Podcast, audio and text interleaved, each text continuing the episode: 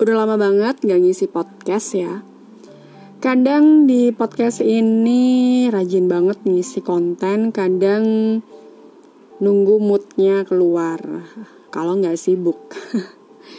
Hari ini aku bikin konten sekali jadi langsung take one record gitu langsung dipublish supaya ada yang bisa didengerin bagi kalian yang sempat dengerin obrolan NZ.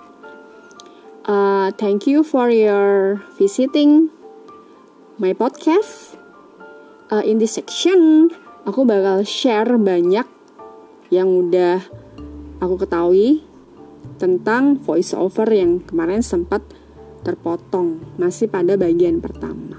Oke, sebelum ke sana, kita dengerin dulu suara rekamanku tentang iklan. Walaupun itu masih belajaran. Oke, dengerin dulu ya.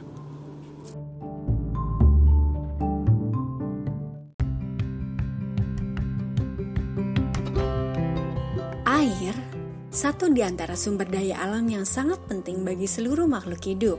Setiap hari, semua makhluk hidup membutuhkan air bersih terutama manusia. Pada tanggal 22 Desember 1992, di sidang umum PBB ke-47 di Rio de Janeiro, Brasil, disepakati bahwa air sedunia diperingati setiap tahunnya pada tanggal 22 Maret. Selamat Hari Air Sedunia. Kurangi penggunaan air keran yang berlebihan.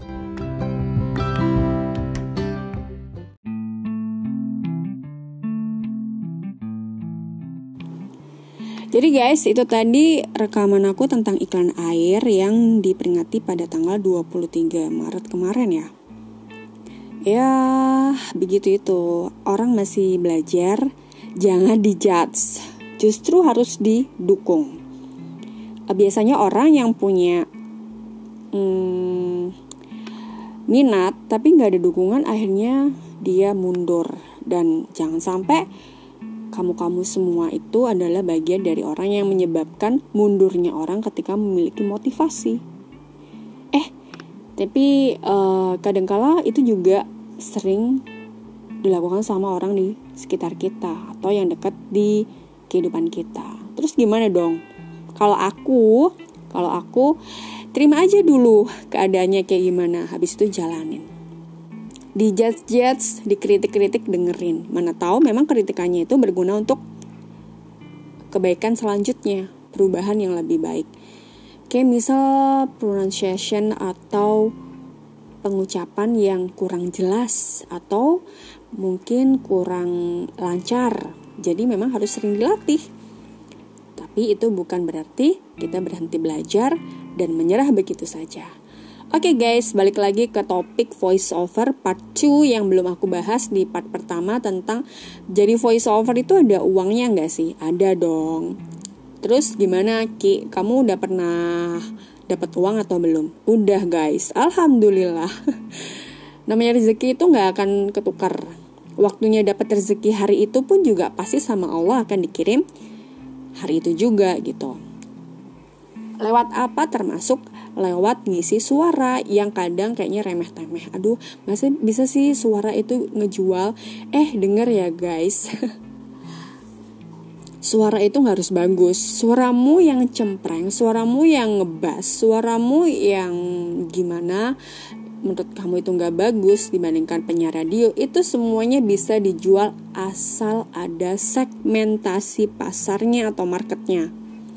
Jadi kayak kemarin itu uh, ada challenge. Oh iya, alhamdulillah aku diterima di grup uh, komunitas ngevoice community, ngevoice ya, yang artinya itu uh, grup yang di situ banyak orang yang minatnya sama sama-sama ingin melebarkan sayapnya di dunia voice over. Nah di situ keterima dan aku banyak banget dapat challenge. Salah satunya gimana bisa menjadi seorang perempuan yang disgusting gitu, menjijikkan kalau kita mendengarkan suaranya atau uh, suara yang lembek-lembek gitu atau suara yang kayak cerewet banget ya, um, annoying gitu, pokoknya ya. Terus ada suara yang kalem, ada suara yang emak-emak banget, keibuan, atau suara yang dicoba untuk menjadi seorang laki-laki dan kemarin aku sempat kayak gitu. Nanti aku uh, di podcast selanjutnya kali ya bisa share itu. Intinya gimana jalan kita bisa mendapatkan uang lewat voice over? Biasanya ya kita harus punya yang namanya um, demo atau promosi gitu.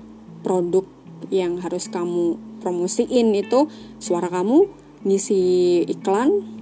Misalnya itu bukan project kamu memang dari klien tapi kamu iseng aja bikin nah itu seenggaknya orang akan bisa mendengar oh suaranya ini bagus banget nih yang penting latihan aja kan gak ada yang tahu rezeki itu dari mana dan gimana Allah menggerakkan orang itu uh, supaya um, memakai jasamu di bidang voice over waktu itu aku nggak tahu ya gimana ceritanya terus tiba-tiba ada yang minta untuk diisi suaranya di profil sekolah. Terus ada yang di um, usahanya kayak gitu gitu terus ya udah dapat deh uangnya uh, perjanjiannya berapa terus langsung ditransfer ke rekening.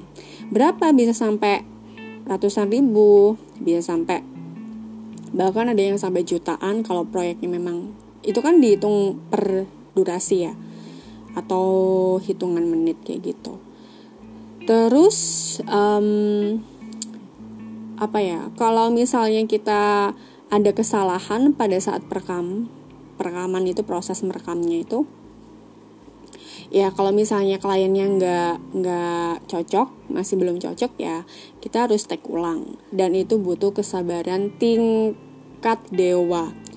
Yang mana itu kan ibaratnya bisnis ya, nggak ada istilah eh ntar dulu atau apa dulu gitu. Sebenarnya itu sudah dilatih pada saat kita sekolah ya. Kan biasanya guru ngasih tugas deadline-nya hari ini. Yes, kayak gitu itu.